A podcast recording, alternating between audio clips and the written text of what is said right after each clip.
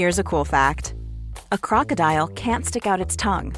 Another cool fact you can get short term health insurance for a month or just under a year in some states. United Healthcare short term insurance plans are designed for people who are between jobs, coming off their parents' plan, or turning a side hustle into a full time gig. Underwritten by Golden Rule Insurance Company, they offer flexible, budget friendly coverage with access to a nationwide network of doctors and hospitals.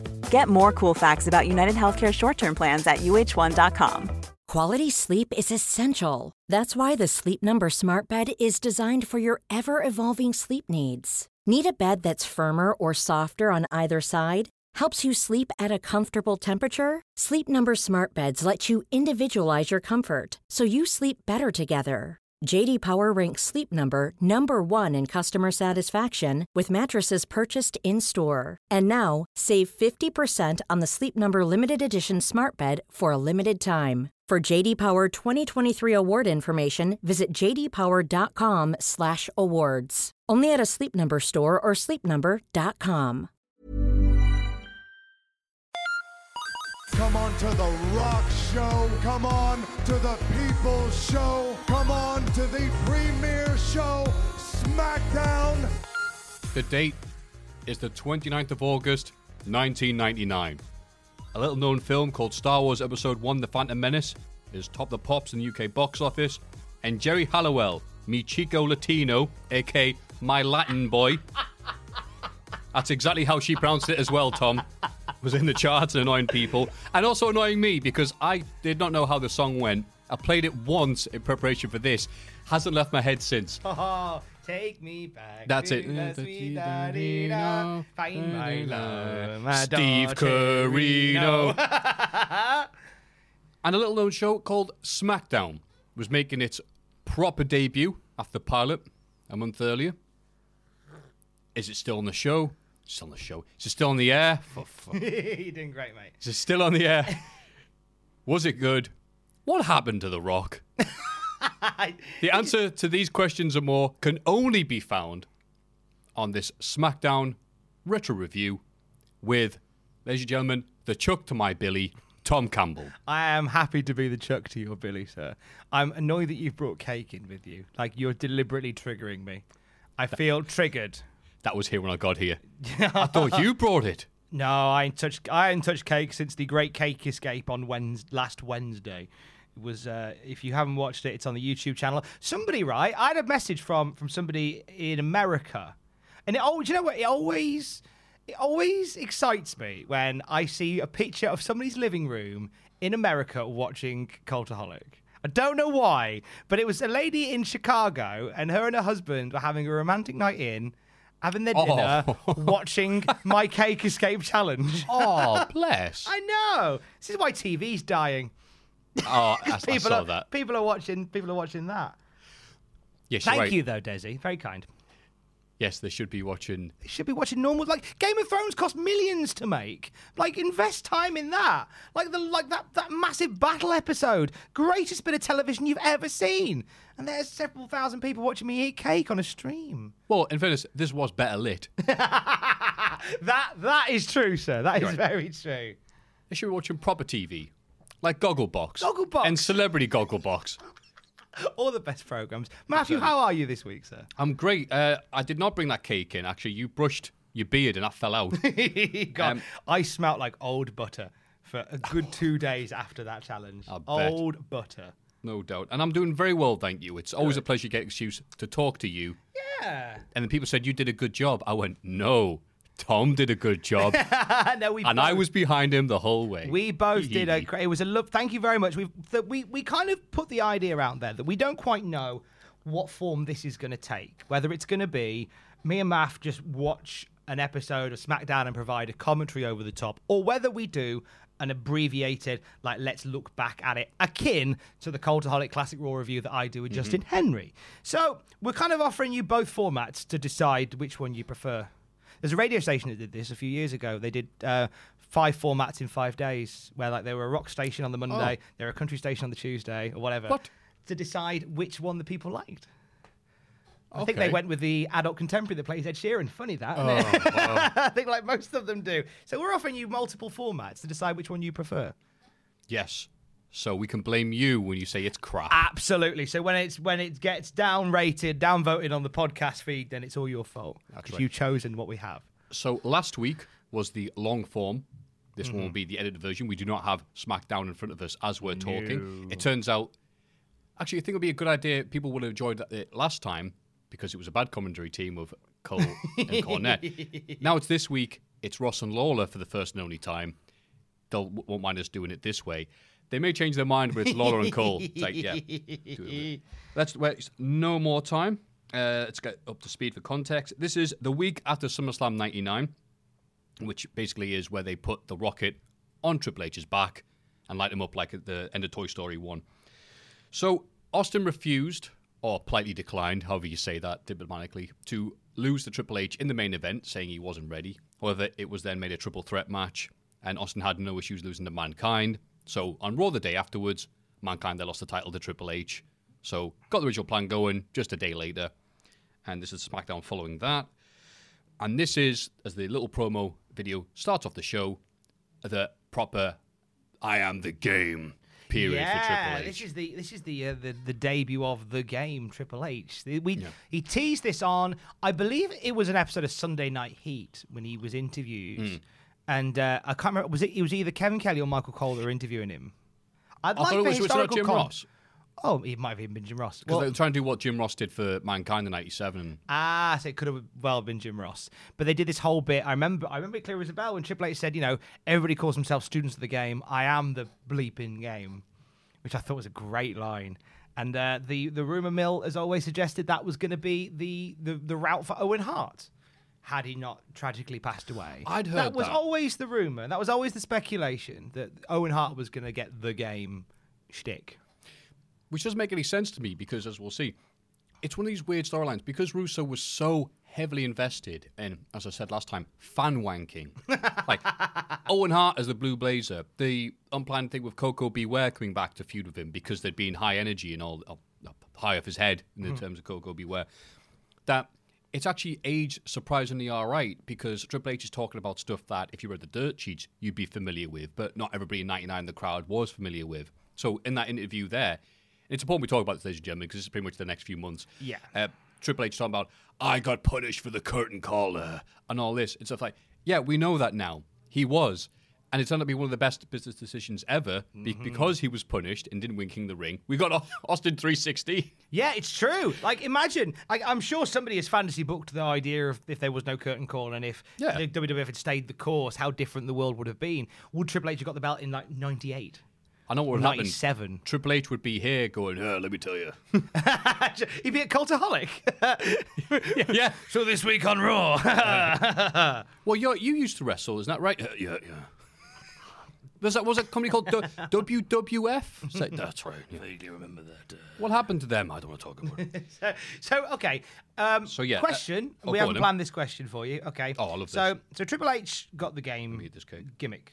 Uh, and uh, whether it was made for him, I don't know. Uh, the speculation is, as we've said, it was for Owen Hart, who in 1999 could have also potentially fitted well with the game gimmick. From WWF's roster in Hmm. 1999. So in our fantasy booking, if Triple H wasn't Yeah, there, if Triple H wasn't the game, and if Owen Hart wasn't the game, who could have potentially been the game? So the uh, somebody with it has to be somebody with a little bit of it, it could well you can you can interpret it different ways. Like I like the idea of of you know, and it might get balked at. I like the idea of giving that to something like, say, for example, if you're going to strap a rocket to test, make test the game. The whole idea being like the game has changed. I'm the new breed of WWF. Well, that would work. The wordplay would be great. This is no longer a test. This is the game. There you go. There you go. The test is over, and here's the game. Sadly, Triple H, Triple H, Test did have a rocket strapped to him. A rocket named Steph. He did indeed. So, actually, sadly for him, though, it would be a Roman candle. So, who do you think then? If it was, Honestly, if it would have been Triple H or Test? if it's the game gimmick and the push, yeah. A guy like X Pac, maybe. Oh, okay. A guy that's been around for so long as I never got my put. I was in the clique. I carried the bags for the other dudes. I got punched for curtain call, even though he, wa- I don't believe X Pac was there. No, he wasn't. No, no, no, he wasn't there. But but there was he couldn't get over the cage. but wasn't there, wasn't there something about him because he was in that little group. Didn't he? He didn't get sacked, did he? Because Oh, what am I talking about? He was in WCW. You don't know. Had he got to WCW at that point? yes. Okay, fair enough. Fair enough. So he can't have been. He must part of have. it. He can't have been part of it. But it's No, still, he didn't. No, because no, I'm talking complete rubbish. I do apologise, ladies and gentlemen, for all the people instantly going into messages to go, Matthew, you're wrong. No, because Six was the NWO sixth member. The guys were in were the NWO that were leaving, so he couldn't have been there. he can't have been. He can't have been the sixth member before the other two last. I don't up. know where Sean Waltman was on the day of the curtain call, and now I feel like it's a smoking gun. Ah. He was actually killing Nicole Simpson. so you so you're saying X Pac then would have been a good a good character a, a good ambassador of the game. For the people who would start off at the bottom and gone all the way from the mid card to the top thing, I think he's only one there because they were already trying with badass Billy Gunn, and we'll get to that later on. oh, Billy Gunn could have been the. Oh, let's not Anyway. think. Let's not ponder on that. Okay, okay, interesting. Good, good, good pondering. If you, and by the way, he's at Matthew Gregg on Twitter. I'm at Tom Campbell on Twitter. Oh, that's right. Uh, any any suggestions on who you think could have been the game? We'd love to hear it. Yeah, I'm intrigued. Color me intrigued. Speaking of games, right now the big le- uh, big release, if you are bored of SmackDown, want to go out and buy something, is Legacy of Kain Soul Reaver, Oh, okay. but only the PlayStation One version. I The- feel like this is like a this is like a Chris Jericho ad in a podcast type link you're about to do. I feel like you're just like just slotting that in. Yeah, it's been a good night we had at AEW, and if you're having a good night, maybe get your dog some treats and go to this website. I'm not saying anything, but this cake does say thank, thanks from Eidos. so happy remember they made made that made that game. But yeah, uh, da, da, da. and for, there's a lot of Triple H as we'll get to his little promo. Also the the debut of many many opening segments of Triple H coming out and goes for all those that held me back. And you do realize that Triple H is definitely the guy that got his heart broken by Vince McMahon during high school and never got over it. he really he really does ham home the whole look at me now i've done Yeah. really well for myself type thing in the opening promo incidentally the video package that we kick off with uh, which talks which which showcases the the rise to of triple h winning the belt the night before if you're like me and you're a little bit of a of a of a, of a, of a not not like an audiophile like you like certain It music sounds dirty, it sounds it? filthy, doesn't it? But if you if you're like a if you're into music and sound and stuff like that, uh, the music they use in this video package is quite synonymous WWF stock music. Yes. And should you, I don't know, need it for a wedding or whatever, or maybe you want to, you know, be cremated to it. Uh, the song they use in the video package on the opening of SmackDown is "Death Race" by Darren Loveday. You're very welcome. Oh, that's lovely. That- Yeah. Death Race by Darren Loveday. Oh, Jesse Ventura, special guest referee. Oh, SummerSlam 99. Oh. That's good. But you know my favourite incidental bit of WF Oh, go music? on. Emergency beat. It used to be used for the. It used to be used for the body's broken incident. It's like. da, da, da, da, da, da, da, da, da. Oh, it's so good. And it's it's on adverts. It's a recent advert that used it and now freaked out going, I love this. They're starting to release more of that stock music now through the Uncaged That's right. uh, playlists on Spotify and things like that. And I tell you what, I have realised why do I like it so much? Why do I like it so much? It's my it's my the thing that wakes me up in the morning. It's my alarm. Is it your alarm? yeah, legit. Oh God! Because that, that gives you a heart attack. They'll, they'll, they'll wake you up better than espresso. I kind of feel like the cage lowering theme would be a good alarm. It's also great music to make love to.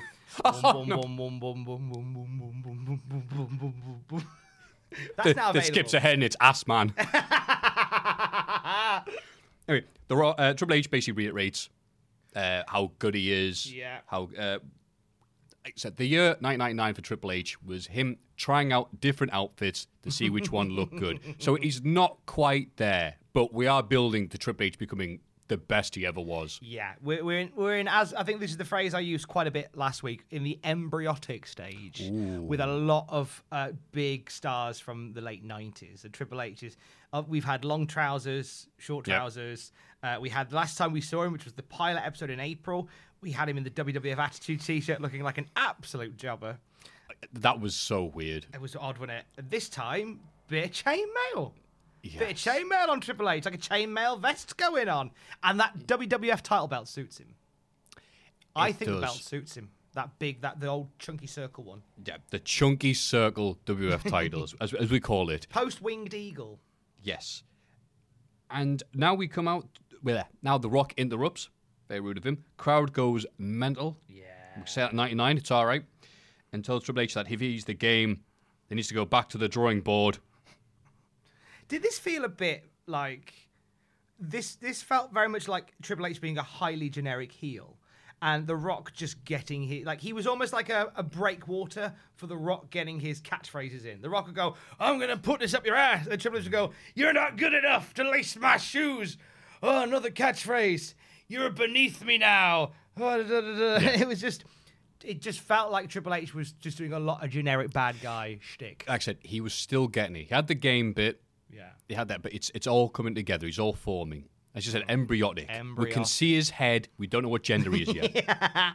So, and this is great for, I said last time, The Rock coming out, and you're thinking every word he says was a T-shirt, a slogan, or something that you could buy something of. So, we've got the checklist here. Let me just get my pen and paper out. All right, eight hundred dollar T-shirt. Yep.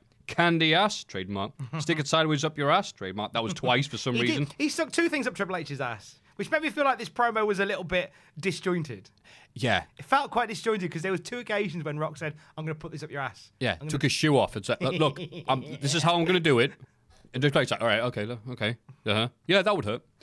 Uh, know your role, trademark, and shut your mouth, TM. Basically, all the subtitles for the upcoming SmackDown game. yeah, years. he's pretty much made a franchise in one promo. Yeah, and again, he was.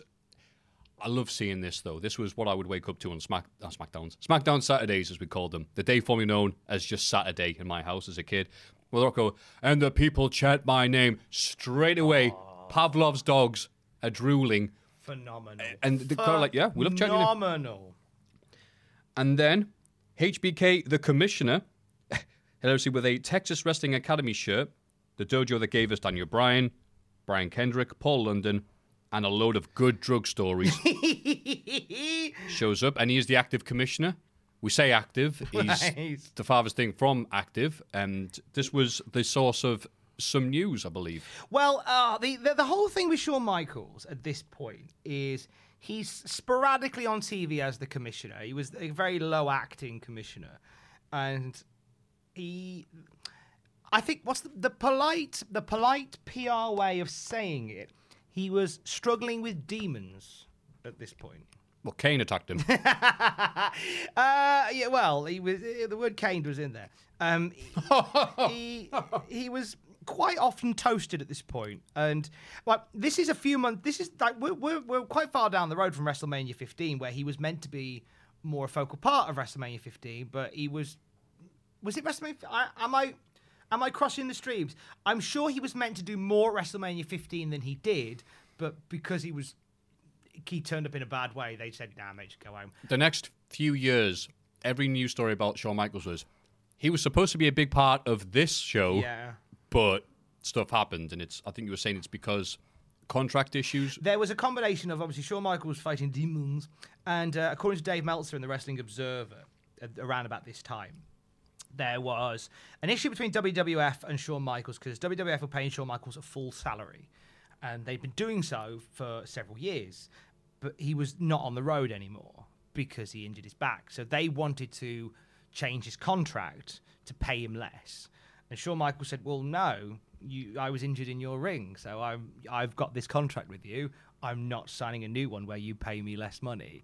So there was a bit of a sticking point, and they, and that's why Shawn Michaels would sometimes pop up on TV and then sometimes not. He was actually the commissioner, I think, until like 2000. But because he was on there so sporadically, people didn't know because Yeah. it was because he handed the baton to Mankind, to Mick Yeah, Foley. Mick Foley, I was gonna say, yeah. To Mick Foley to become the commissioner. And that wasn't until 2000.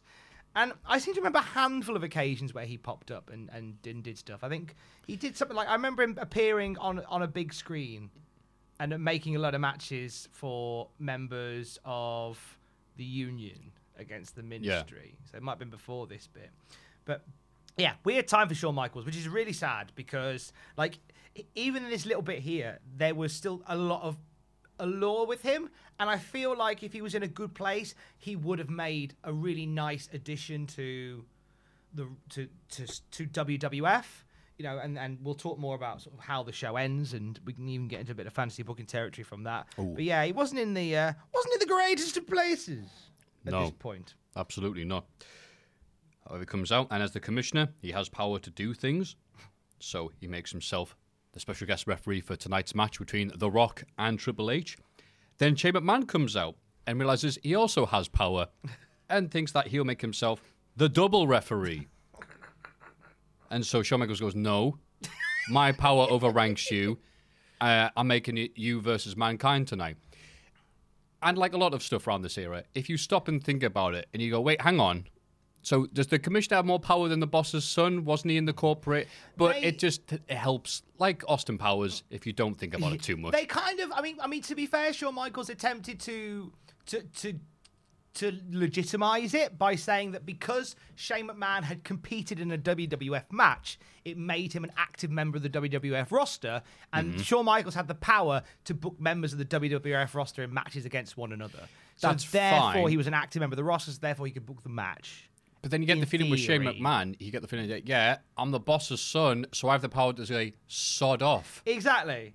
he could have done this. This whole, I just there was like this was an iconic opening segment to SmackDown for Yes. several reasons, um, but gosh, near the end it felt messy. Because it was like Shawn Michaels made the announcement, they hit his music, and then suddenly Shane McMahon appears in the ring. So obviously he's sprinting from the ground, going, "Whoa, whoa, stop the music! No, because I'm the referee now Yeah. as well." And then Shawn went, "No, you're having a match later." And then Mankind then comes out, which which um, I'm I'm stepping on you here, but then Mankind comes out. Uh, it just this whole opening bit just felt cluttered. I'd say it worked all right because, like I said, if you stop and think about it and overanalyze it, like we're doing, then it's it's stupid. But it's just getting to the point. Like, oh, this is happening because I said so on the commish. All right, fine.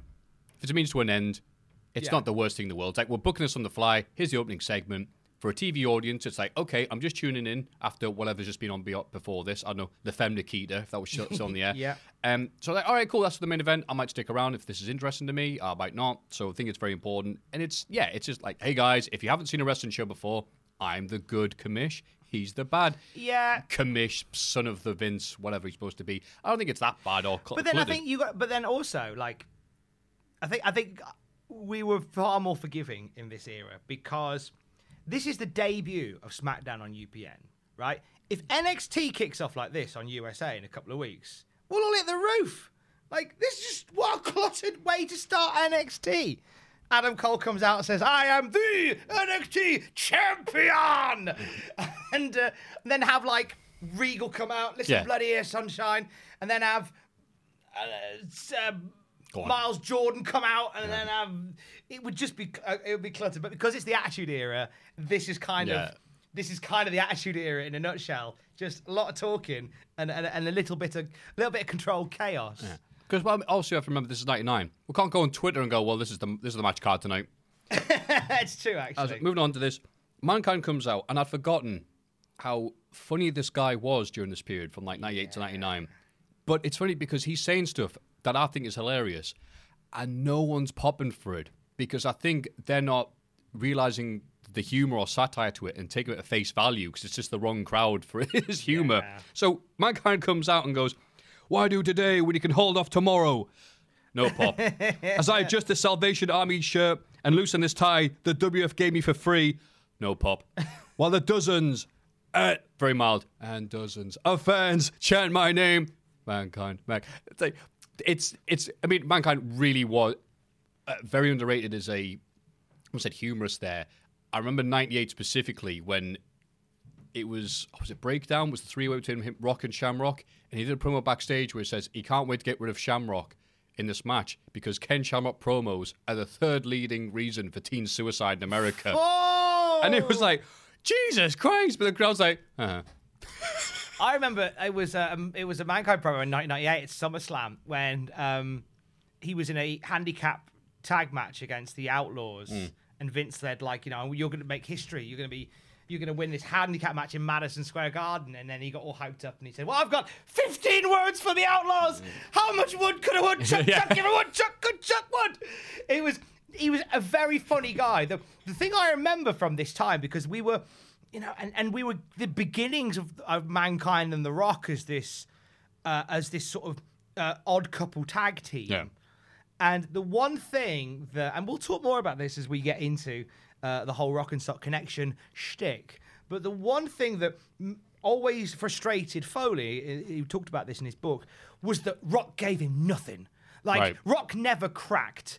When when Mick was making the jokes and trying to like buddy up with the Rock, he never smiled. He never offered him any kind of. He, he never bit on anything. And there was one moment years after that when they were doing a segment in the ring, and Foley said something, and the Rock smiled at him, and Mick was like, "That was all I needed in '99 was just that little little something, a little bit of bite back." But that. Hang But on. The argument may- is that's that's why That's it works. why it was funny. Mankind's like whoop, whoop, whoop, whoop, whoop, and Rock's just like like an Easter Island statue almost compared to the that, that that's why it Yeah, worked. Yeah, I think it was. But I think I, I I agree. I don't know whether there was some, that you could have maybe done more if Rock had maybe had given a bit more. I don't know. There was. I remember there was one moment where the Rock's glasses fell off in a promo. Yeah, they cut that out, but it was on the the uh, funniest moments. I think it's brilliant. I, I'm sad they cut that out. I thought it was like, the, and the fact that the Rock just stood there, Mick just put them back on him, and then Yes. the Rock thanks you. but anyway, that's that's yeah. to come. but That's to then, like I said, like just obviously we're talking loads about the, the preamble here, but it's, it's gonna be longer than the watch along. but when it would work later on, when mankind's like needing assistance, like at Royal Rumble 2000, he's like he's handcuffed, which you know all about, Tom, Oh, and Triple H is about to get him, and then Rock comes out, no, it's my friend, I Yeah. respect him, hits him a chair, and then leaves. It's like. It's, a, it's like it's a nice like I don't come out wearing a mankind t-shirt, but he's my he's, he's, my, my guy. He's my mate. Anyway, let's go on the rest of them. um, brawl breaks out between all four men until the Mean Street Posse interfere, and they play the role of red shirts. they really do. Don't These are they? the red shirts from Star Trek, not in Disneyland. I love that they're all in like casts. They're all still they're all still pagged from the SummerSlam. They- they they worked hard. And then the first match proper Double J, Jeff Jarrett, with Debra and Miss Kitty. That's right, he has two valets, versus Billy Gunn. now, just as we're recapping Raw, um, we see you know the the why really we see why this match is happening in the little recap from Raw Yeah. Here's why. because oh you've got it. No, no, I want to do the here's why Simon Miller thing. Sorry. It's instinct that- now. Talk about me, it- Pavlovian earlier. It's like, why? That's me hitting my head. Double Y, Simon Miller. so yes, uh, backstage on Raw, there'd be an open contract to wrestle the Intercontinental Champion, which is Double J.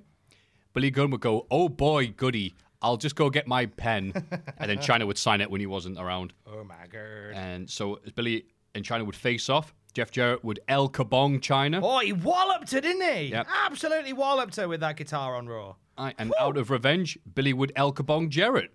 As like last week, the opening match has more gimmicks than James Bond's car. it's just this is what we loved about Attitude Era was everything was just cluttered. Stu- like we like we looked at the uh, pilot episode a few months ago, stuff was happening, and there was a reason for it. It was more. It was probably more ADHD than probably Raw Raw and SmackDown is now. Like in, Oh, in, no, the- in the Twitter absolutely. era.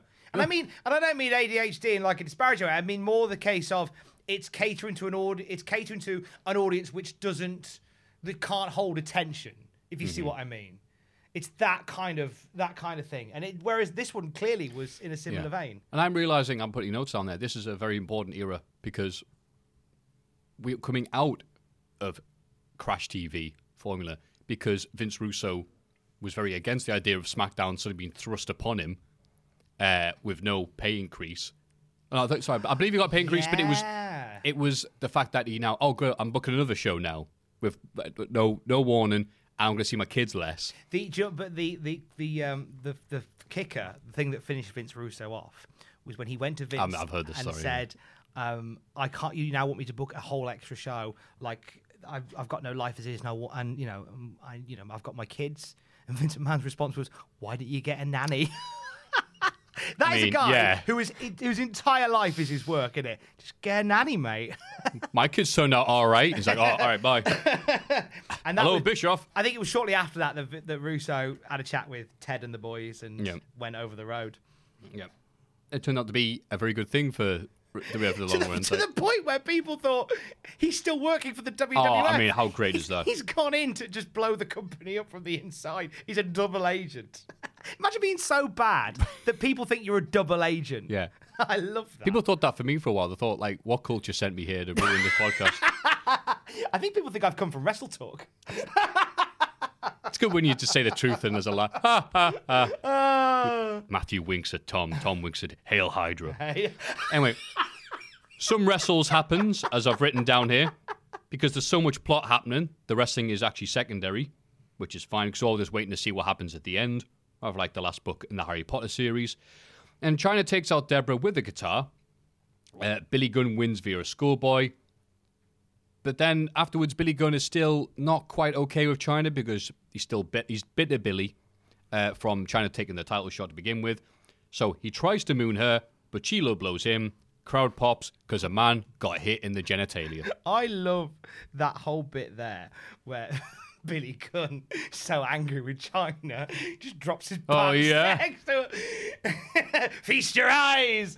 And Chyna just low blows. That's just it's it's so childish. Do you think if Shakespearean period, Billy Gunn would be like, I bite my thumb at thee, Chyna. I bite my ass at thee, Chyna. I wave my private parts in your general direction. Oh gosh, I think that was a um, that was a Brave and a Monty Python reference in 45 seconds. That is that's that's a cultaholic That's right. record. As I drink my cup of tea, remembering that I am British. I Then Kane and X Pac with their mashup theme, which I'd forgotten all about, Tom. yeah. And if those that don't remember this period, it does the, I believe it's organs. just the organs for Kane, the and purple then organs. goes into break it down. Break it down. Yeah, and that's, I like that. Before we got there, before we get there, we had some bits backstage that I think. Oh God, yes. I've scrolled down too much. I No, beg your no, pardon. no! Don't you know? But that, that's the next match. That is the next match. But we had um, Still the come, ladies we had a, we had a WWF.com report from WWF.com. Download this. Download this. Download some porn. No, Tom, I mean you, Tom, this. you got to point at your groin. Download, Download this. this. There we go. That works in an audio Points format. at groin. Winking at Matthew again. Hail Hydra. Hail this. Hail this Hydra. Sorry, what were you saying, Tom? Um, WWF.com report. Um, they've reported that Bossman still has Pepper, Al Snow's pet Chihuahua. This is peak attitude era. This is. Al Snow's dog's been kidnapped by the big boss man. Prop comic Al Snow, relying on his head, now a dog. and then later on, I believe there was Pierre, the, the moose head. Either we've passed that period or about to come to it. Pierre, I think. I'm sure Pierre replaced Head for a while Right. because Head. I love this conversation, by the way. Oh wow, this is this is uh, this is again peak attitude era. Head got a a nail like a railroad spike I remember that, yes. driven through him. Yes. So it said, and uh, do you know what? I quite like this. This was quite an interesting time for Al Snow. Al Snow had it had her head, the mannequin head. Bossman drove a railroad spike through it, S- and it sent Al a little bit wacky, which is cool. Because he was saying before, Yeah, but he was like he was like twitchy and aggressive and all this stuff now, and, and it was like every so often he'd like wince in pain. Love that. And then I think Pierre came along, which was the moose head, and and and then Pepper came along, which was Al Snow's pet dog, and like you know using hmm. dog therapy, like the dog was was making Al Snow a better person, and then Bossman, who who is just a phenomenal dick at this point, nothing else other than a phenomenal dick, nicks Al Snow's dog, and now he's holding him hostage. it is really like, you know, what, like bad 90s action film. They have to have a bit where it's like, we have to show that the bad guy's a bad guy. It's Yeah. like, yeah, it's having kidnap a dog. yeah, it's true, isn't it? It's, it's, it's your most basic. It's your most basic. Millions of people have lost weight with personalized plans from Noom, like Evan, who can't stand salads and still lost 50 pounds. Salads, generally, for most people, are the easy button, right? For me, that wasn't an option. I never really was a salad guy. That's just not who I am. But Noom worked for me. Get your personalized plan today at Noom.com. Real Noom user compensated to provide their story. In four weeks, the typical Noom user can expect to lose one to two pounds per week. Individual results may vary. Here's a cool fact a crocodile can't stick out its tongue. Another cool fact you can get short term health insurance for a month or just under a year in some states. United Healthcare short term insurance plans are designed for people who are between jobs, coming off their parents' plan, or turning a side hustle into a full time gig. Underwritten by Golden Rule Insurance Company, they offer flexible, budget friendly coverage with access to a nationwide network of doctors and hospitals. Get more cool facts about United Healthcare short term plans at uh1.com. Quality sleep is essential. That's why the Sleep Number Smart Bed is designed for your ever evolving sleep needs. Need a bed that's firmer or softer on either side? Helps you sleep at a comfortable temperature? Sleep Number Smart Beds let you individualize your comfort so you sleep better together. JD Power ranks Sleep Number number 1 in customer satisfaction with mattresses purchased in-store. And now, save 50% on the Sleep Number limited edition Smart Bed for a limited time. For JD Power 2023 award information, visit jdpower.com/awards. Only at a Sleep Number store or sleepnumber.com. Sick. And then after that, if that wasn't enough to keep you grilled to the screen, Jericho making his SmackDown debut. Well, so is everyone's making their SmackDown debut here, making Howard Finkel clean his shoes because they saw Jericho with Ralphus. I thought we'll have a bit of that. We've got a Ralphus. We've got the Aldi Ralphus and Howard Finkel. the Aldi Ralphus. That's right. But don't let that track from Kane and X Pac. Before I gone through that. Versus Big Show and Undertaker, aka the uh, aka said that horribly, didn't AKA the- I? AKA, AKA the Unholy Alliance. And I'd forgotten that they had their own theme together. Isn't it the best? It's very underrated. I l- yeah, it is a proper underrated theme. The Unholy Alliance music, Big Show and Undertaker. This is sort of post corporate ministry. The corporate ministry Yes. dissolved at this point, and we. I'm sad that we've missed it. We have already had the the the promo that introduces the Unholy Alliance, which was kind of gone down in. is it the? Is it? It is. Go on. know the one? I do. Which is the one where I can't remember it word for word, but this is where Undertaker reveals that he sent. he sent Big Show into the desert Yes. to to find to find his way out of the desert, and like to toughen him up. And he re- he reemerged from the desert wearing snakeskin boots that he'd presumably fashioned himself. And was he carrying a motorbike on his shoulders? Again, I haven't seen that promo in about ten years, and I think that's that's word for word correct, Tom. Absolute insane. It was up there with the the Hogan promo about I'll put I'll body slam Andre the Giant at WrestleMania four. The Trump Plaza will crack in half, and then I'll dog paddle us all to safety. it was up there with that. It's just a, a great promo, just the wrong period of history to be doing it. Absolutely. And also, what a weird time. the Unholy Alliance, I didn't realize this because, like you said, the corporate ministry was dissolved by August 2nd. And like I said, the last time we did this, it was the pilot episode of SmackDown. Where they With- debuted. Yeah. A lot has happened in a, a month and a bit. It's like, this is how fast moving the pace of the show is. It could be two years or two months. Can like read, read all the storylines. Yeah. So no more corporate ministry. We dissolved uh, by Shane. So we have the Unholy Alliance, which I didn't realize also technically featured Mideon and Viscera, Were they in? but not the Acolytes. were they in the gang? According to Wikipedia, and it never lies to me. Okay. So I think Shane McMahon must have had custody of the acolytes in the uh, settlement. So instead, they've got Mideon and Viscera, and someone has a sign in the crowd that says "Fire Mideon and Viscera." They're not on the show. I think, I think the reason that Wikipedia says that, and I might be wrong, I'm sure there was a a tag match. No, what it was, what it was, there was a there was Triple H was meant to face. This isn't, and we'll get to this down the road. There was the build build up to the six pack challenge, and there That's was right, like one night on SmackDown where like Triple H goes through like the twelve uh, trials of Hercules, that's- that's where he has to face every single opponent he's facing in the six pack challenge, and he's meant to face the Undertaker in a casket match. Yeah. But the Undertaker is knackered, and and, and he is he is he is routinely knackered throughout this the autumn years of 1999. So he got Mideon and Viscera to replace him in that match. So Triple H faced Mideon and Viscera in a handicap match. So I wonder whether that's where Wikipedia's got the whole thing from. You might be right there, Tom. I can't wait to see the following week's SmackDown to see if we're right. so, and also, uh, I I like this, but watching the big old Titantron or whatever they call the SmackDown version, it is the Titantron, it was still right? Titantron, yeah, because it's it's Titan Sports yeah, still, isn't it? Just I don't know the SmackDown. Tron- Nah, it's stupid, isn't it? Titantron. I'd spotted. I don't know why I popped for this. One of the people that Big Show's given the showstopper chokeslam to is Tiger Ali Singh. Is it? I looked, I'm like, that Ah. can't be right. I went, yeah. There's only one man big enough and stupid enough to be taking a chokeslam like that, and it's like, I can't believe I saw saw him. Wow. One of the worst wrestlers of all time. so I'm happy to see him get be the recipient of the choke slam. I think the other people in some of the other Titantrons are guys like the Blue Meanie. So I think they had like, all right, well, we don't want the big guys in Titantron every week. Let's have Tiger Ali Singh.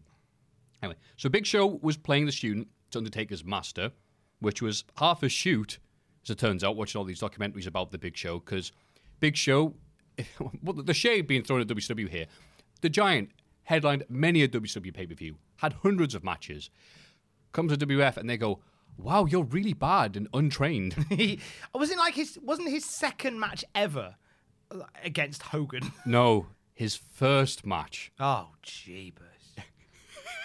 dub, see dub, man. See it. I mean, Maybe they had a point. I mean, WWE guilty of it as well. You're tall. That's a personality trait. Yeah. Yeah, all these things where they go, aha, stupid WCW. And then even Fit Finlay said, yeah, we, we hired Great Khali. We didn't see him, wa- we didn't watch him wrestle first. We just saw him. We just saw him and went, wow. He said, we probably should have seen him wrestle first. So, So yeah, they're kind Big of Sh- backtracking with Big Show a bit at this point, aren't they? Because they've hired Yes. him, and they've gone. We need to sort of get him up to speed very quickly. So hang out with Mark for a bit. Yeah, and then Big Show said in many interviews that when he'd come backstage, Undertaker would be there, say, "Don't do that again, do this," or whatever, and be angry at him. So now it's on TV. It's like because he's almost coaching him. He's almost calling spots to him. And so again, I don't know what part of this is. The wonderful period of wrestling is supposed to be real and supposed to be a work. Yeah, it's a bit art imitating life. I don't think really eh, art him to into the real desert, life. though. That's it. Beautiful. And this is a three-way match. The the acolytes are in this, and there's no mention made of like are they aligned with Undertaker anymore. No. So no one follows that in. So I'm assuming they're not. And there's lots of fast action here.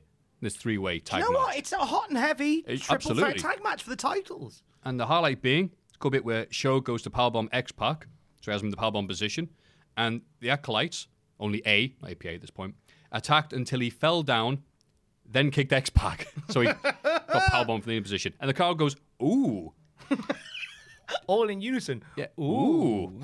Giant pop for Kane's hot, hot House of Fire comeback. I typed that out. I thought it was funny in my head. And and Undertaker commentary. Uh, I think uh, Lawler or Jr. goes, "That's your brother." Undertaker, well, Mr. Beat, half brother, brother. He was very grumpy at ringside, wasn't he, Undertaker, during this whole match? He was very grumpy. Leg was killing him. also, his back was killing him from carrying Big Show. And then it, it showed the clips before the match what happened at SummerSlam. There was a bit of a shout between Undertaker and Big Show. I liked that bit at Oh. SummerSlam where he put the one boot on X Pac and X Pac kicked out and the place lit up. And it was like, whoa! And even I remember watching Yeah, yeah. it because this is such a cool time. I remember being a fan at like age 15 of this. I remember watching SummerSlam and like watching X Pac kick out of the chokeslam going, oh my God, dude, come on! You're going to do it! Yeah, then Undertaker's not annoyed, tags himself in, gives him a tombstone and pins him properly. He's Yeah, like, oh. and so, storms off. So the great storyline here, yeah. So a Big Show didn't get the pin on X Pac because he did a one footed pin. Here, he listened to Undertaker, who stops commentating to go, no, hook the hook the leg, and make sure you don't kneel for the anthem. and then, so Big Show, when he does pin X Pac, hooks a leg, and they win. It's like You- you- literally seen him learn as he goes along. But there was a bit. There was a bit before, just before that, where Big Show got knocked out of the ring, Mm-hmm. and uh, an Undertaker calls him over to give him a pep talk, and Undertaker slaps the taste out of Big Show's mouth, like properly slaps him, and then Big Show just like grunts and gets back in the ring. Like again, art imitating life. You know for a fact that Undertaker is just going, just be good at wrestling. God's sake. Be better. lo- really tough love. yeah, it's good seeing the green rookie, former WWE World Heavyweight Champion. David Arquette. Uh, no, it was a tough. yeah. It was a tough. I felt feel for the Big Show because he was he was really thrown into it, and he's they flip flopped on him so many times, but he's uh, this. He was in terms of like the fitness level, he was at his best here. Like he looked menacing. He looked great, but it was just there was just a that lack of experience missing, and I like the fact that Undertaker was legit training him. I like that a lot. Yeah, I like that they bought him almost like Pachidi buying that dodgy bunch of Wish stuff. It's like, yeah, this would be great. Oh, hang on, you're rubbish. Oh, this is all rubbish. You're I've made just a- seven foot. I've made a terrible mistake. I didn't realize they stack poo that high. Big Boss Man comes out. He has Al Snow's dog. He has him. He's holding him hostage. And from this, He wants a hardcore title shot. Wow, I think this is the most love the Hardcore Championship has ever got. When Bossman came out and said, "You can have your dog back if I get a shot at the Hardcore Championship, Al." And Bossman says, Look, win, lose, or draw, I just want the hardcore title shot. I'll give you back the dog. All right. And it's, it's done seriously. And the crowd's like somber for the SmackDown era. And then after this, all this like, no, please give me back my dog. I love my dog. Duh. It goes, all right, after the break, I'll wrestle you. He cuts the law and he goes, Unforgiven is brought to you by Magic the Gathering.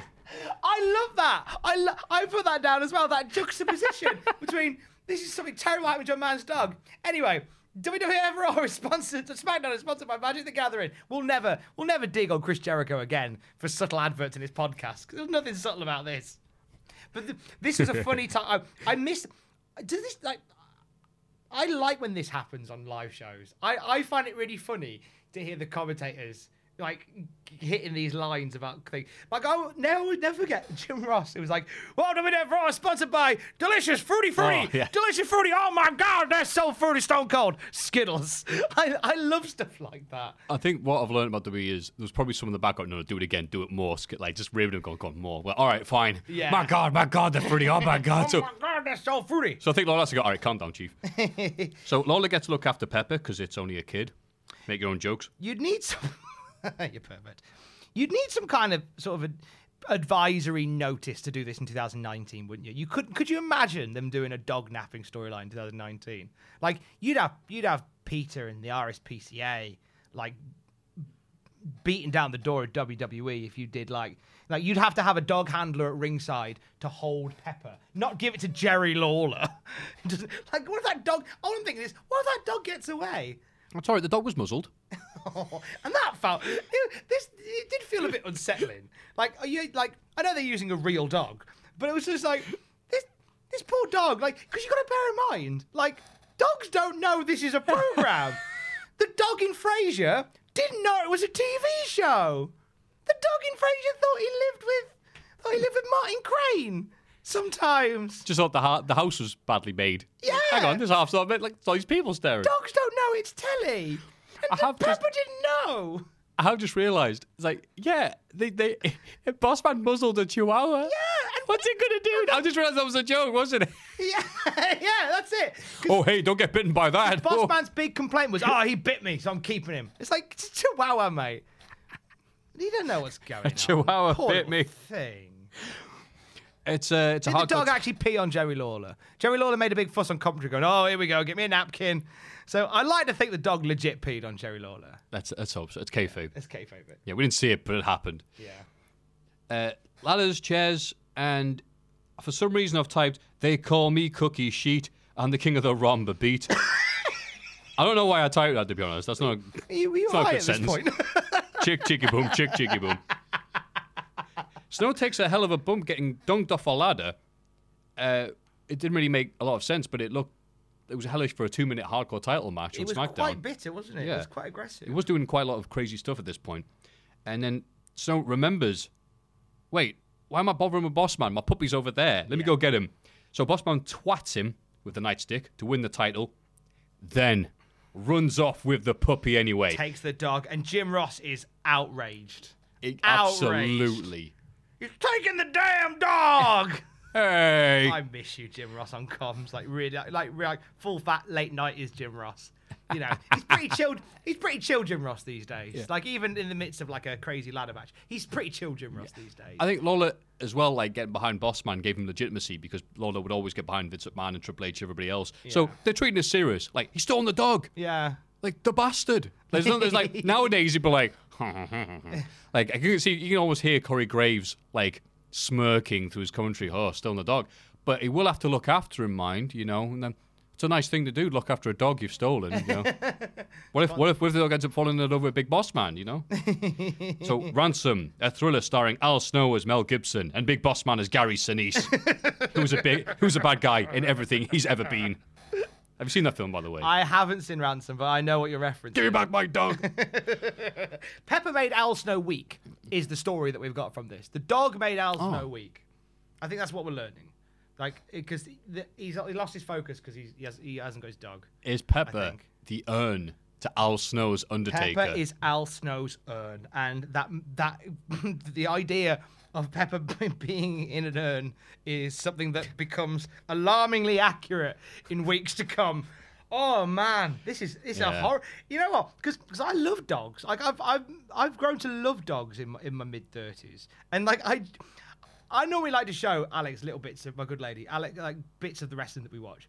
I couldn't show. I don't think I could show her this. I think she'd be too angry that like there was a real dog used in a storyline Yeah. in the wrestling world. I think you said be beforehand, furious. like we can't have dogs in wrestling and dog kidnapping storylines. I think that's one of the few things that would get the crowd to actually boo someone. Can you imagine? If, oh my days! Even a smart crowd like Chicago aren't going to go like, "Yeah, kidnap the dog." Kid. That's not that's not, that's not going to happen. They're going to be like, "You, you, you, you Jericho. you're evil." Jericho kidnaps Pharaoh ahead of full gear. Oh my days! Give the dog a little bit of the Pharaoh bubbly. is Jericho, baby. God, that'd be fun, wouldn't it? He did what they did the Ric Flair Macho Man thing. Pharaoh was mine before she was yours. Picture. There's a. Mm, there's a. There's a photo. There's a centerfold of Jericho with Pharaoh. Some great Photoshop. John, John, can you Photoshop Chris Jericho with Pharaoh the Yeah. dog?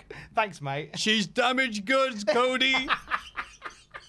That suggest that Jericho Can't believe- shagged Pharaoh. Oh, I can't believe like, God. like Savage probably backstage punching lockers when he heard Flair say that. Like damaged goods. Oh man, that's amazing. Speaking of damaged goods, uh, Test waits for Stephanie's marriage proposal answer. Oh, how lovely. And again, last time we were watching SmackDown, Test hadn't even joined the Union yet. And then the Union, the only thing I remember them doing was they all won, I believe it was the Over the Edge pay per view, which obviously has been forgotten. They won a match, a tag match, and then they all got something from a McMahon. Yeah, they won the eight-man tag, which meant that they all got like a wish. Yeah. They all got a match. Of, they all got a match they wanted. And Like, did Ken Shamrock beat up Shane? I can't remember the rest. uh, Shamrock beat up Shane. Big Show. I'm sure Big Show got Undertaker. That makes sense. Big Show faced Undertaker. That was when he got when he choked Undertaker through the ring. Oh. And obviously, Unholy Alliance happened Wow. shortly after. But then Test Yeah. on a match with Stephanie. Oh yeah. And he pump handle slams her through a table. and, and it goes in a really weird direction. No, he, he says, I, I want I want Stephanie McMahon. And then Steph comes out. I genuinely wish, like in history, just boot. that would have been hilarious.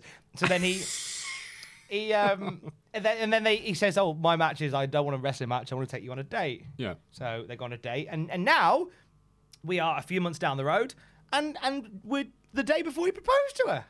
Wow. A couple of days before he proposed to her. Good Like, doing this time skip. Jesus Christ. But in the meantime, Shane McMahon, because obviously everyone plays different roles here, yeah. is furious at the idea of a, a McMahon getting with a filthy wrestler. and so we get the Montagues and Capulets. And it's it's really good, though. This, I mean, the storyline's easily the highlight of Test's career. I mean, I don't, I don't think anyone's going to disagree with that. Apart from that thrilling Bobby Lashley match out of the Rumble one year.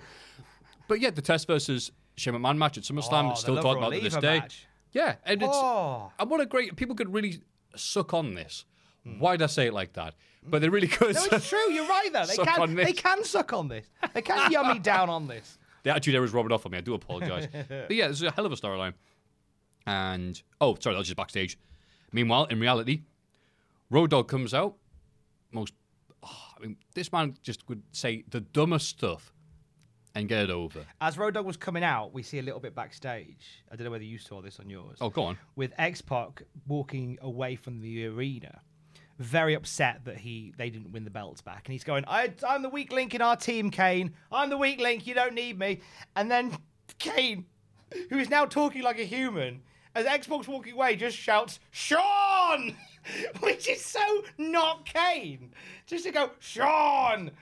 Calls him Sean. I don't remember that. I, I must have skipped that. I do apologise. But No. uh, funny enough, though, that, that, that goes even further. It did show clips when it was like, oh, on Raw, and stuff happened between Big Show and, and Undertaker. It showed clips of Kane on commentary. I'm like, what?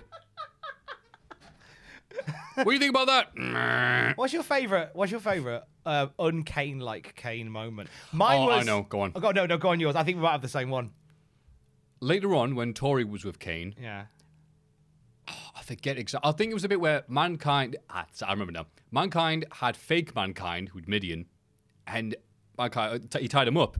And then Mankind just went to go up to Tori and went, "Hey, Tori," and decided to say a load of dirty stuff to her, so she get annoyed I've got and a tell whole list of things I want to do to you. "Yeah, I'm gonna do this." So Tori runs back to Kane and goes, "Mankind did this to me. Mankind did this." And Tori hugs Kane, and Kane like puts head up again and goes, "No!" like the only thing you compare it to is Chewbacca. After he realizes Han Solo's been turned into Kryptonite.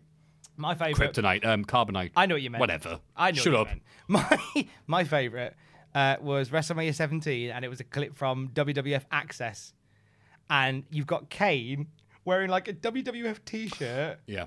but with the mask on, going. Yeah, I think it's really great. All the fans getting to see us meet us all. Oh, I've got an even better I one. think it's great. Didn't even have a voice box. Hi, uh, can, you, can you sign it for Andy, please? Okay, okay Andy. My friend. No, even better than that. He was on one of the Weakest Link specials, obviously with his mask on, and then the pre bracket pre-show interview on the Weakest Link, he goes, "If I don't know the answer to the question, I'm just going to answer Ecuador." I don't know. I've, I've forgotten all about that moment. Thank you for bringing that back. So anyway, the Road Dogg is out here. Uh, and again, it, it would just make even the stupidest things sound smart and get a pop. Uh, he complains he couldn't trade Jericho's ass for a carton of cigarettes in prison. when the crowd goes, I don't know what that means, but yay, Road Dogg. And then Jericho made his debut in WF the 9th of August. This is his in ring debut. And the career of Jericho, as we'll see, rather similar to Big Show's for a number of reasons.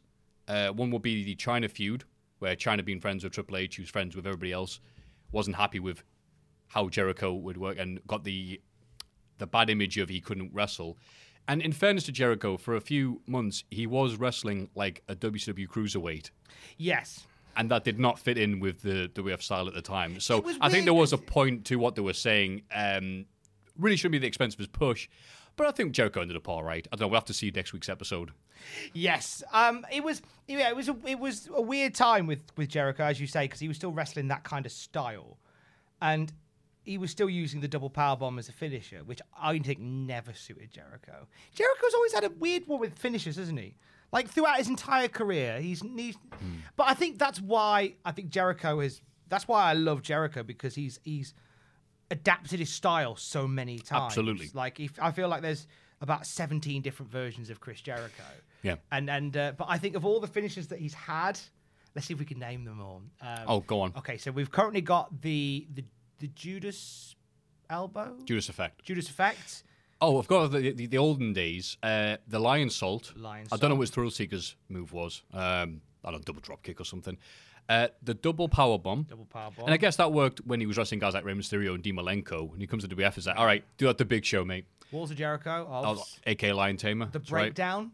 Breakdown, The that's breakdown, right. which was the um, The stroke. it was the stroke, wasn't it? It was the stroke. Um, It'll always be the stroke to me, I don't care. code breaker. Code Breaker. Uh, what else did he have? I'm sure there's Did another he do a standing enzuigiri for a while, or have I just made that up? May have done it as a regular move. Don't might think it's a been a finisher. regular move. He might have done it as a regular move. Um, I think we've hit them all, haven't we? I think we've nailed all Jericho's finishes. Yeah. But you're right, adapting, and that's why people seem very. There was lots of different opinions on the Judas effect. But I go, it's great though because we all know Jericho of 30 years of wrestling, however long he's been doing it. So everyone's kicked out of the Lionsault, Lion Tamer. So he's got a new move. So and then, So you gotta keep oh no, that guy kicked out that the first time, and I think that's a good idea. People go, yeah, but it's an elbow. And I go, yeah, he's pushing 50. I What do you, what do you it. expect then? But it's the same as Jushin Liger. who- Jushin Liger used Yeah. to do a load of flying stuff, and he went, "This is going to knacker me." So let's see if we can adapt it. And he slowly introduced the running palm strike. The Shote. Yeah, to the point where he made it a deadly finisher, a really simple, non-damaging, uh, deadly finisher. Yeah. brilliant. What? That's great. I love that. Wrestling moves don't have to be flippy floppy, crazy nonsense. It Yeah. just has. It can. It just something simple that, that the other guy can get over. Incidentally, at Private Party at AEW, Oh, they do very simple moves. they yeah they but one of their simple moves is a double back elbow and they went to jericho and said um, we do this double back elbow are you okay with us using it? And jericho went well thank you for coming to me. No because i do a i do a back elbow as my finish. If you're doing a double back elbow and winning matches or getting a two count on them mine looks awful. So please don't So there's a been a nice, beautiful. But I like like Yeah, it's nice of them. It's it's respectful. I think that makes sense. I think it's nice that they do that. A fair play to Private Party. They've got enough great moves. I, I was gonna say I couldn't even I didn't even know that move No. to be honest with you No, because they no, do so many other cool stuff. There's that- so much yeah. in their repertoire. There's so much in their locker that it's not missed. But it was nice, a nice little story from Jericho's podcast where they reflected it. Well done, Private Party. And I, I did enjoy vodka and cranberry last week because there was so much of that on the uh, All Out show. it's all right. It's p- pretty bitter. I've got to be. Pretty fair. but you know what? Not as bitter as Road Dogg was after this match. Oh, these segues. This is what you've taught me, Tom. Nice, mate. After this, uh, the other match, and I think Jericho's style here is very cruiserweight based. Road Dogg was never. Uh, again, I've said this a few times on other podcasts. It's always funny to old school people that Road Dogg was the Armstrong that made it big, because all the other ones, Brad, uh, no, I don't know what I can think of off the top of my head, but Brad especially, were probably like a, a four star match or whatever of Jericho here. Instead, Jericho almost forces Road Dogg to wrestle his, his speed and pace, and you can see he's like, "Uh oh, I guess it's SmackDown '99. It's gonna go two minutes." In the same that Ringo Starr wasn't the best drummer in the Beatles, Armstrong, Brian Brodog wasn't the best wrestler in the Armstrongs. He Yeah. wasn't, was he? But he it was, the biggest star. But he was the biggest star because he was probably the most charismatic. Yeah. And by the way, that line, everyone thinks friggin' McCartney or Lennon said that line. No, it was a comedian who said that. So says how angry I am at Facebook for making people think that the, somebody from the Beatles actually said that line. no, they didn't. Shut up. Uh, moving on, Road Dogg busting out the cardio here, which is amusing considering he's dressed like one of Tony Soprano's crew out for a jog. And Jericho gets sick of wrestling Road Dogg and decides, ah, what the hell, I'll do the double power bomb with one power bomb being on Matt and the other one being on the table to officially lose his debut. That's a good omen, isn't it, Tom? Isn't that weird? Like yeah, it's Well, a little cool. bit, a little bit something lost in the annals of time. Is that Chris Jericho lost his debut match? Yeah. in the WWF. Yeah. What a weird way to what a weird way to lose though. Like I don't get it. Like I don't get what they they made like this is a finish that they planned. I don't know what it achieved. I think maybe, I have to check Wrestling Reserves, that Road Dogg was injured at this time because they didn't have a match on pay per view. His first feud was with, it came out, threatened, Ro- uh, threatened Rock and Undertaker, and then his match was with Road Dogg, but they didn't even have a proper match. They, I they had a think so. at, at the There was a promo at SummerSlam that set SummerSlam, it that's right. Where um, Jericho appeared on the uh, on the top of the event, on the top of the stage, did a whole spiel, and spiel, and then Road Dogg just went, "Why don't you shut up, bitch?" Which I thought was always quite funny. Doo, doo, Uh, doo, doo. But what a what a downgrade for Jericho to debut giving The Rock and The Undertaker a little claptrap, and then your, Yeah. your first fuse with Road Dogg, and you don't even beat him. Like if Road Dogg was injured at this point, beat him. Mm. Are we are we protecting Road Dogg? I think we are, aren't we? It's Big star, Road Dogg. Big star Road Dogg, big as the Armstrongs. Doo, doo, doo, doo. But it was just felt weird that we pr- that we protected Road Dogg in this way. Like at least I don't. I just yeah, very confusing, very bizarre. But anyway, And then Jericho, there's a lot of stuff happening with Jericho here. Makes Howard Finkel attack Tony Chimel, which I can only assume was a rib backstage and must have been a sellout at the curtain. Someone's like, oh, get in. Finally, Chimel versus Finkel. Well, it's always it's that whole thing where they're where this is this is still Fink being the Ralphus of WWF. Yeah. Fink was always up for stuff like this. I was always impressed with the fact that Howard Finkel, his normal speaking voice, is his announcing voice. Like you always assume that he puts that on, but then you hear him talk. He's like, "Listen to me, Tony. This is my job." I was like, "That's your that's your proper that's your that's your indoors voice and your outdoors voice." I love that. I think think because everybody because I used to do a lot of stuff in radio, and people go, "Oh, what's your DJ voice?" I go, "Well, it's just my normal voice." Like there isn't any, and I always assumed that Howard Finkel's voice was put on, but I don't think it was. I think that was how how how Howard Finkel spoke hmm. and how he speaks. He's he was at Raw the other week. He's in a wheelchair, bless him. He's had a, has he had a stroke? Did I read he'd had a stroke? I haven't read that. Get well soon, I think. We love you. See, you know what? I would have made a Jarrett joke like that because I like Finkel so much, I'm not going to touch it. No, no, no, no. Best not to. Aw. Love the Fink. Love the Fink. Get well soon, Fink. Big fan of your work. and also comes to the ring to the Ultimate Warriors theme. Speaking of ribs, there's more ribs at the start of the Flintstones cartoon where it knocks his car over. And then Chimel and Fink fight. Crowd pops for Fink getting beat up. Big. They they are a pro Tony Chimel crowd. This is this is Hot Chimel territory. This is this is Chimel country. This is Chimel. We're in Chimel country. yeah. They remember Chimel like long, like the Chimel's grafted for this position. You know how long he carried Razor Ramon's chains backstage at, in right. WWF in the nineties. He earned this spot. The, the Chimels controlled the Chicago territory in the Oh, 70s. Oh, big star, big big star in the in the seventies. The Chimels. And Lawler gets my favorite line of the night and says, "The too too much bone in his head and not enough in his back." and then, as if this wasn't enough segments happening at once, Ken Shamrock emerges from the USADA testing facility with a clean bill of health. nudge, nudge, wink, wink. Jericho collides into him and says, "I'm sorry, I'm sorry, Shamrock, sorry, Shamrock." He goes, "All right, fair enough." Sends Finkel on him, then runs away. I tell you, it was never dull on SmackDown. Oh, it never 99. was dull, was it? It was always there was always stuff happening. Yeah. Always stuff. So Finkel nearly got a battering by by Ken Shamrock, but then Jericho turns up with a chair and clatters Shamrock. So Shamrock's match, he was, he was coming down to have a match, and there's, oh, I guess he's not now. The end. The end. whoever was whoever was facing Shamrock had the night off. To be continued. And then Test proposes to Stephanie. Out with comes Steph in her orthopedic I was going to say, what is she wearing? The orthopedic shoes. Orthopedic shoes, Stephanie McMahon. This is a special era for Steph. That's right. And she was the girl next door, the wallflower Stephanie McMahon. Gosh, it's weird seeing that. I did fancy her like this. I think we talked about it last week. I did have a little crush on Stephanie McMahon at this point. I thought she My was. taste in women in wrestling is oh. really weird, and it's so? changed over the years. Because when I was this age, like I was, I was a big fan of Stephanie McMahon, like the quiet girl next door type. And in 2019, I'm a big fan of Jordynne Grace. Like, whoa, like she's she's she's beautiful and she's strong and she's talented and she's fun. Like, and she's bi- she's designed like a Tonka touring car. oh my racetrack. god, she would clatter me in a heartbeat. Um, but I'm, you know, I'm not going to be one of those weirdos that fancy Jordynne Grace and slide into her DMs. She's written a whole book about them, several books about That's them right. actually. She's into my DMs, but it was about botches, so it was all right. oh, that's fine then. That's Wait, fine. message from Jordynne. Gra- oh, it's about mistaking a ring. Get Yeah. in. I'm, I think I've, I've had a couple of back and forth with Jordynne Grace on uh, in in Twitter form regarding. I think she was meant to. I was meant to commentate on one of her matches, and then she ended up not making the show. So uh, that was a shame. Uh, I'd love to get her on Desert Island Graps to talk about wrestling uh, matches that she loves. Um, but I, I've asked her, and then we'll see what happens. But honestly, but oh, she's beautiful. She's Yeah. beautiful. Like Jonathan Gresham is a lucky, lucky guy. As and and Jordynne's lucky, lucky girl to have Gresham. I know. It's like that Roger Rabbit scene. It's like, shit. She's with Jonathan Gresham. yeah. What a lucky goyle. Why?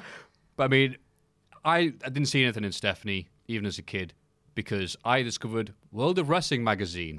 and they had a pictorial with one April Hunter. oh, And let me tell you, if Bill Apter ever needs a hand or some money, I am there for him. My uh, wrist muscles thank him forever. anyway, Tess says, Steph says yes. But obviously, she says it in her own Stephanie McMahon way, which is, yeah. You know, the dogs need neutering after that. Um, Pepper runs away again. And then the minis- ministry, the, what's her names? The Mean Street Posse. Street Posse. I put MSP and I'm like, what does that stand for? Show up and beat up Test, which is great. Then Mankind remembers his heart belongs to the Union because he paid his dues and makes a save for Test. I mean, there is continuity here. yes, there is indeed. It ain't the greatest, but it is there. But then also it bleeds into the fact that Shane and Mankind are set to have a match at some point in the night, and I That's guess they just decide they're having it now. And this is a beautiful setup segment because Mankind goes, Look, I've already come out twice. I'm not coming down that damn ramp again. come on, get in the ring. See if you can find the intent. Inte- in- oh, what's the name? Intestinal fortitude. Thank you. This is fortitude. Intestinal fortitude. I'll give you this chair. You get one shot. Just Shane's like, Oh boy, oh boy.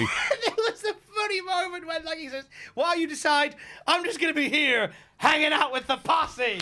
And it's Having a moment, Pete Mick. Gas, Rodney, and Joey Abs just dead on the campus, and Mick's just like walking over and talking to them. just, only, just again, what you said earlier. Mick Foley was funny, like one of the funniest guys. One at least, at least the crowd funniest popped for this one because yeah, they're all dead. Yeah. hanging out with the posse. Uh, Chairman hits him with the chair, like Pokemon. It wasn't very effective. Uh, it's, it's a weird, it's a very slow brawl. Mankind, bless him, needed all the help he could get in 1999, which is why one of the reasons he retired in 2000. But we'll come to that later on. Doesn't matter. Mankind Socko Shane, while the Stooges help Test deal with the MSP. I hope there's a, a Stooges MSP match we get to watch later on. Oh, there's bound to be. Yeah. I'm sure they. I'm sure they do have a couple of uh, of little shenanigans. But Chyna distracts the referee.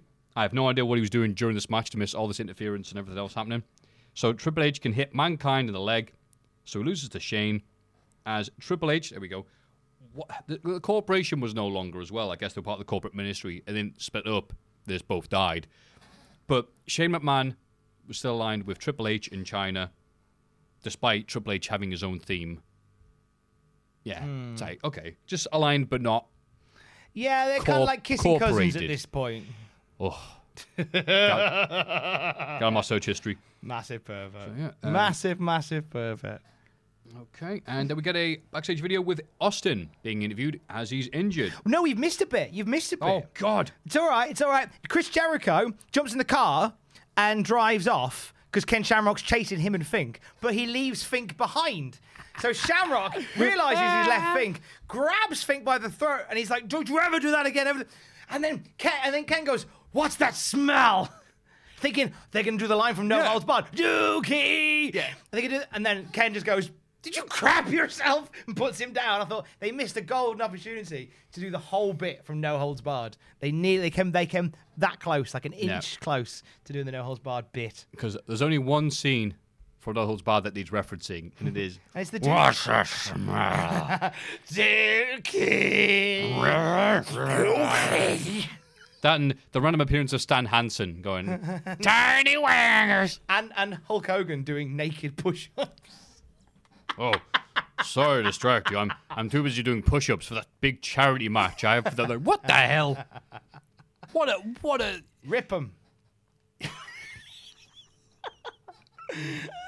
Love it. Ribbon, first name, and you arsehole. so Austin's injured out of action. He's too busy watching a holes barred on um, some dark TV pay per view somewhere. Uh, Triple H is being blamed for this because of the actions on Raw with the chair. No, no, no, he, he batters him at the end of Smack at the end of SummerSlam. At the end of SummerSlam. I thought it was at the start of Raw. No, no, no, no, no, Oh. no, no. At the end of SummerSlam, Foley wins the belt, and Yeah. then Triple H just goes uh, crazy with the steel chair, just clatters Austin with the chair. remember that. Oh. Once Ventura's left, uh, Triple H. The, so SummerSlam ends with uh, Triple H battering Austin with the chair, and then Austin misses Raw, and then we get the Oh, whole okay. shenanigan of. Oh, incidentally, Triple H broke Jim Ross's arm on Raw. Yeah, there's Jim Ross with like a little bit of tape round his arm. Yes, he going, did. He broke my arm on Monday night, uh, but he's one hell of a competitor. like that's Yeah. a lot of mo- lot of motion, a lot of movement in a broken arm, Jim. Yeah, Jim Ross misses one day. and I, wow. They work him too hard. Yeah, and he's never, never mentioned again. It's like, oh, you broke my arm, but it's all right now. It's fine now. I can move my arm. There's a proper Northeast thing, by the way. Yeah, it is. Oh, I was in hospital. Just leukemia. Right. I'm. Sorry, sorry. Sorry, man. Then, Ivory versus Tori.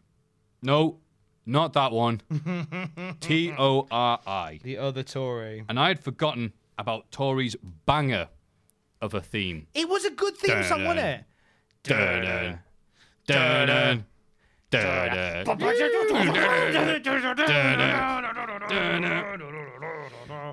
Then, Evening uh, gown match. 15 year old Tom Campbell loved this stuff, and I Yeah. apologise for 15 year old Tom Campbell. I don't apologise, 15 year old Tom Campbell. Why am I hanging out here? That sounds weird. Uh, backstage, topless, thong stricken Tori is trying to like just walk to the ring like that because it's 1999, ladies and gentlemen. But th- I saw this on the network, and I don't think I would have noticed this on my like VHS copy from Sky One Saturday morning thing. But um, Tori appears to have a very unfortunately placed tribal tattoo around the arse. Oh, I'm not sure if you noticed this. I hope it's tribal tattoo, but it's it's literally around the, the silhouette, the the lines, if you I will, I never spotted her tattoo round the arse. because it sticks out over the thong. And I'm like, why would you have a tattoo there? One, it probably hurts like hell, and two, on the wrong quality of tape, it may look like I'm wiped. I think it's one of the worst places I've ever seen a tattoo. That is a that is a weird one. I don't know why you'd put your tattoo there. I guess I don't know. She she was very hippie-ish, I believe. Um, X Pac described her Oh, in really? a shooting interview. Okay. I So believe it was this- Tori. She said, he, they said, what do you think about Tori? And he said, big bush. um, Still met Barbara Bush. That's right. Train the, the nurse. That's right. Oh, we'll get to her later on. Nurse BB. Yeah, Hall BB. of Fame 2020. That's right. So, it's a It's an evening gown match. it is an evening gown match. Gosh, this is this, this is this is the this is this is the male apology match of uh, of 2019.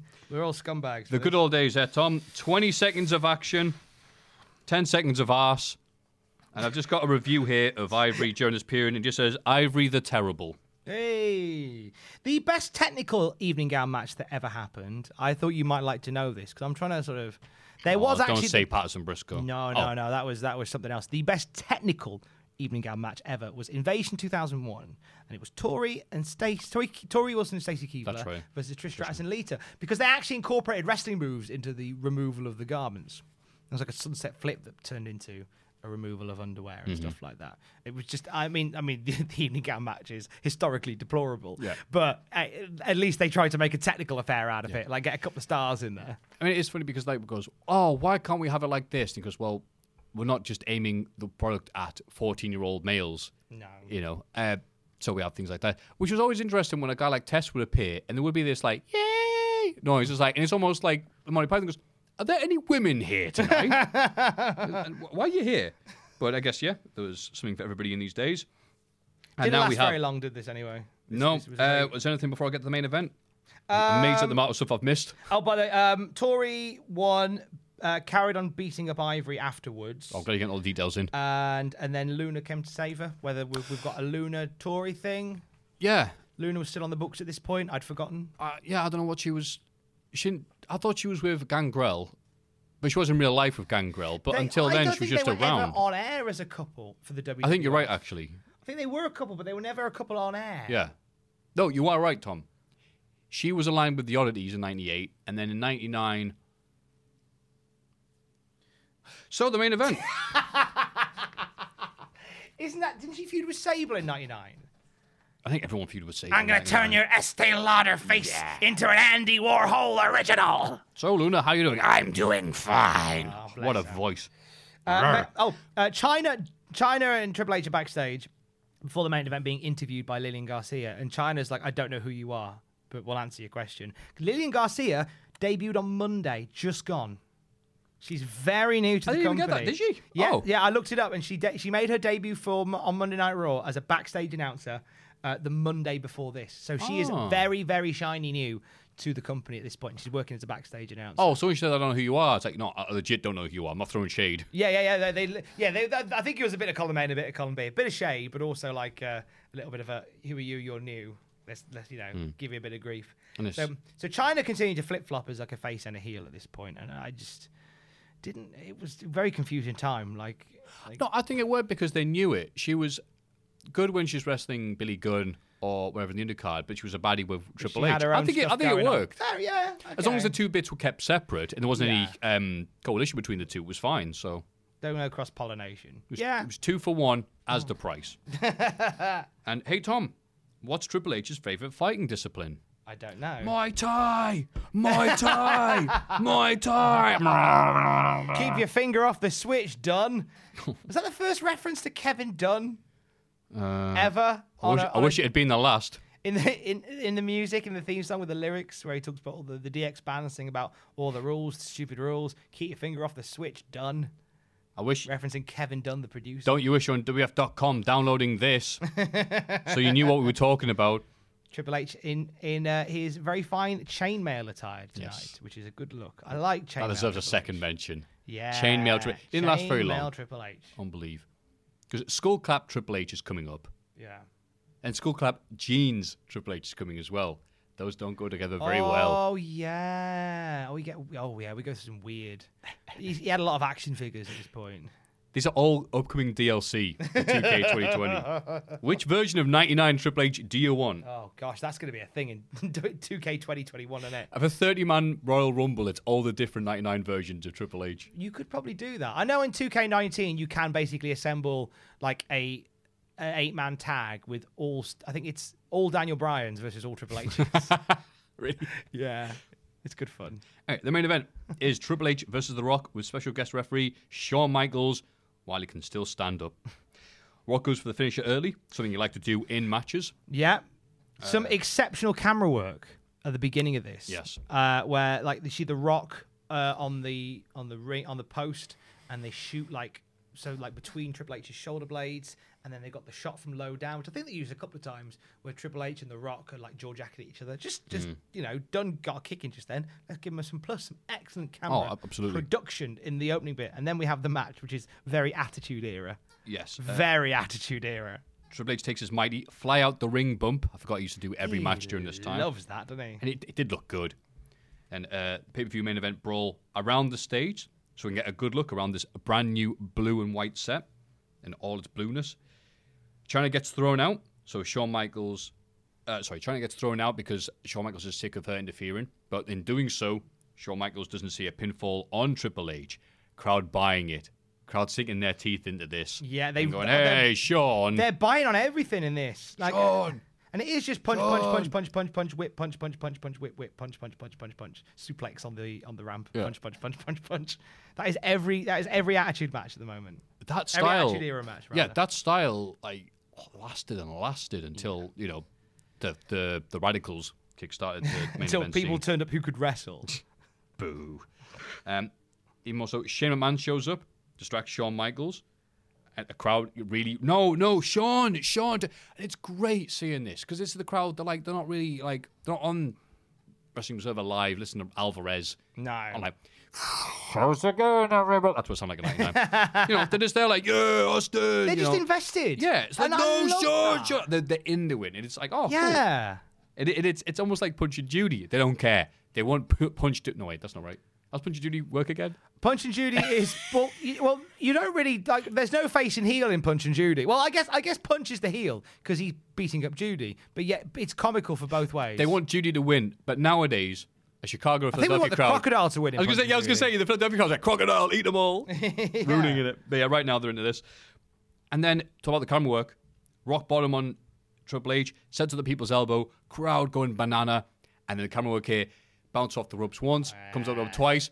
Shawn Michaels into frame. Oh, sweet chin music. Abs- what a shot! What a shot! Perfect, picture Lovely. perfect super kick from Shawn Michaels to The Rock. I do believe as well. This is probably, and and tell me if I'm wrong. I'm sure this is the only interaction physically The Rock and Shawn Michaels ever had. Because the, the whole thing was they never had a match Yes. because there was there was a bit of legit heat between them. I don't know whether that's still the case anymore. I need to allocate- bygones and all that. Sorry, I'll need to allocate all the things to say what happened, what. But Shawn Michaels always, almost say he was anti-Rock, like he's going backstage going, "I hate the Rock." But for example, the main event of which WrestleMania was it? Uh, was it Triple H? Was it 2000? 2000, which 2000 was was Triple the- H, Rock, Mankind, Big Show. Yeah, Mick, Foley, said in his book that he wanted like he thought no, it should just be a singles match, and then Tr- Shawn was like, yeah, I agree, and I don't want the Rock in it. Like it should be you, but Foley was like, no, no, I should be like it should be a singles main event match between Mankind and Triple H. No, that's not going to work. But um, there's things like that. He was pro Triple H Yeah. to the point where he was anti-Rock, and I, I believe the Rock's been very diplomatic about it. I think he said some little ummings and errings over the years, like yeah, Shawn Michaels wasn't a fan of his when that meant something. However, luckily for the Rock, Shawn Michaels, as you've said earlier, was becoming less and less important. Yeah, so it wasn't too much of a concern that Shawn wasn't a big Rock fan. I think there would have been a point in WWF where if Shawn wasn't a fan of The Rock, The Rock wouldn't have gone on. Right. You know, if it was really on the radar of Shawn Michaels, like in the mid to late 90s, Yeah. Rock wouldn't have amounted to anything. But it would have gone a bit Shane Douglas. Yeah, yeah, right. Yeah. He, he missed. Weird, isn't it? He missed. You know, cocaine Shawn Michaels by this much. The same way that Cactus Jack got out of WCW before he wrestled Hulk Hogan. Yeah. know. Yeah, So- that's it. Because Jack, Jack and Hogan was going to be a thing, and Hogan wanted to batter him. Yeah, bye. So that happens there. Uh, Shawn counts to three. Triple H on the pedigree. One, two, three. Big hug and Shawn Michaels does the crotch chop because they're DX. Well, they were DX. DX is no longer. Well, we'll get into later. Everyone. It's kind of like It a, is, yeah, but they're not involved pseudo, in a pseudo corporate DX. Ironically, it would legit become a corporate DX in like 2006. But this is sort of the artistic corporate DX, Right. as it were, where the where the degenerates have become the management. Yeah, and I'm looking forward to seeing what happens in the following weeks because, as far as I know, this didn't go anywhere. No, and that's what really upsets me because I love the idea, and we joked about it just then. I love the idea of in 1999 the degenerates becoming management. Yeah. basically. Like Triple H is the champ, Shane McMahon is there, Shawn Michaels is the commissioner. So you've got these these hostile, uh, anti-corporate entities that are running the show. Yeah. And A bit like the Sex Pistols was like at the very last Yeah. gig that they ever did together. You went, ah, good night. Ever get the feeling you've been cheated? and it's my the, it's the- and it's the great like it's a it's the great swap from Triple H being Shawn Michaels corner man to Shawn Michaels being Triple H's corner man. Right. And and it's just and it, I, that idea bled so well. We never really saw much of it, really, because the moment that they got back together in 2002. They um, uh, Triple H turned on Shawn Michaels. Then we had the feud for many years. Then they Mm-hmm. got back together and they were DX and they were on a level pegging. We never really saw Shawn Michaels as sort of like the Triple H um, uh, wingman. Like how Flair would be for Triple H Yeah, Evolution. we never saw. Shawn Michaels do that. And Yeah. uh, but it was but it's a shame. But as we've said, um, there was some wranglings. Uh, WF wanted to, according to the Observer, WF wanted to renegotiate Shawn Michaels' seven hundred and fifty thousand dollar per year deal because he doesn't go on the road. Actually, only appears sparingly at television. But Shawn Michaels' feeling was he was injured in a WWF ring, so he refused to change the contract terms.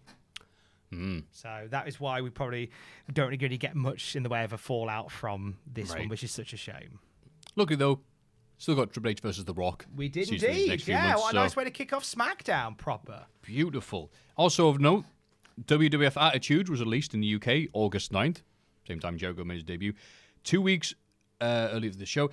Just in case we didn't come back to this, Acclaim Sports, back when Acclaim was big enough to have two divisions, lost the WWF rights during development to THQ, which I would still, I would love to hear more information on this if anyone's listening to this, or maybe a Triple Jump will have some more information on this, on how you can possibly lose the rights to something you're making. I know. That's weird, isn't it? like what a horrible position to be in. Um, so Acclaim rushed the game.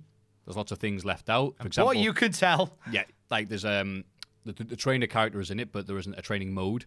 Uh, and stuff like that. I have to go through. This is just off memory. There's a bunch of stuff that we're going to have in. Um, however, because they were losing the rights, they had to flood shops with copies of this before they were not allowed to sell it anymore. Basically, this helped them get the number one in the charts across all countries, I believe, across all platforms for a brief period. Then Christmas came along, was not there, as I found out when I asked my parents for a copy. Is it all gone? Exactly. they got rid of all the copies. And guess what I got instead? What'd you get? WF WrestleMania 2000 by THQ. Oh, mate, that's an upgrade. Oh, that is such an upgrade. so thank you for losing the rights midway through. Couldn't have happened to a better company. that is an upgrade and a half, my friend. Well Yes. done. Well done. so that aside, thought I'll get out there to give you this time capsule that we're giving mm, you. I like it. I'd like to recap this, think of the thing going on, and how we look at things. What was something that you remembered from the show? Okay, something I remembered was the way that Triple H introduced himself as champion because it was it was Yep. the cadence. He went, "I am the World Wrestling Federation champion," and they used that in quite a few video packages going forward. For some reason, I remember Yes. the as soon as he said it, I remembered the cadence of that. I remember the Shawn Michaels heel turn. Was was Jane like a whoa? What was that about? Because we don't think we didn't get SmackDown at this point in the UK. So I remember watching Ooh, that's a good highlights question. I don't it. know if we did or not. Highlights of it and going, oh, I wanted to see that. Yeah. And then watching Raw and going, oh, they've not mentioned it. Those are the Hmm. two things I remember. How about you? Fantastic. I remember the game. Yeah. I am the game. Like Judge Dredd. The game. Anyway, uh, are I the remember that. game. I remember X Pac and Kane's tag team, the wacky Yeah, partners who kind of get along. And I remember Tori. Just about. Awesome theme. not, not a, just a theme. But what about things you'd forgot? Your pardon. Things that you've forgotten about. So things, I, so things I'd forgot. So things that I saw and went, oh yeah. Oh, that. Oh, that thing. Um, I think the thing that struck me was I'd forgotten that Fink was Jericho's Ralphus. Right. That was nice to see Fink doing some more character stuff. Mm-hmm. I always like him as a, as a wacky character. So I enjoyed seeing Fink playing the Jericho uh, stooge. I think it was, you know, it was to introduce Jericho in that way probably made sense because anybody that knew him would already be familiar with him in that shtick of like Right. a, a hapless sort of older stooge with him. So I'd forgotten that, and it was nice to see that again. I enjoyed it. Yeah. I'd forgotten that the Unholy Alliance had their own theme. yeah, and you were pleasantly surprised by it. yeah, because I'm like, wait, what's this? Yeah. This is an Undertaker, whatever. And it was like, it's like, I don't know how it would work. Well, welcome to Dong. Welcome to Dong. Welcome That's to Joey, Dong, it's Joey to Dong, Ryan's to music, Dong. isn't it? it's a big bad Dong tonight. so, yeah, I was happy to hear that again for the first time. Yeah. Again. Fresh, that makes sense. Fresh again. Yes. It's new again. Okay. Exactly. So there we go. So that was the pilot episode of SmackDown.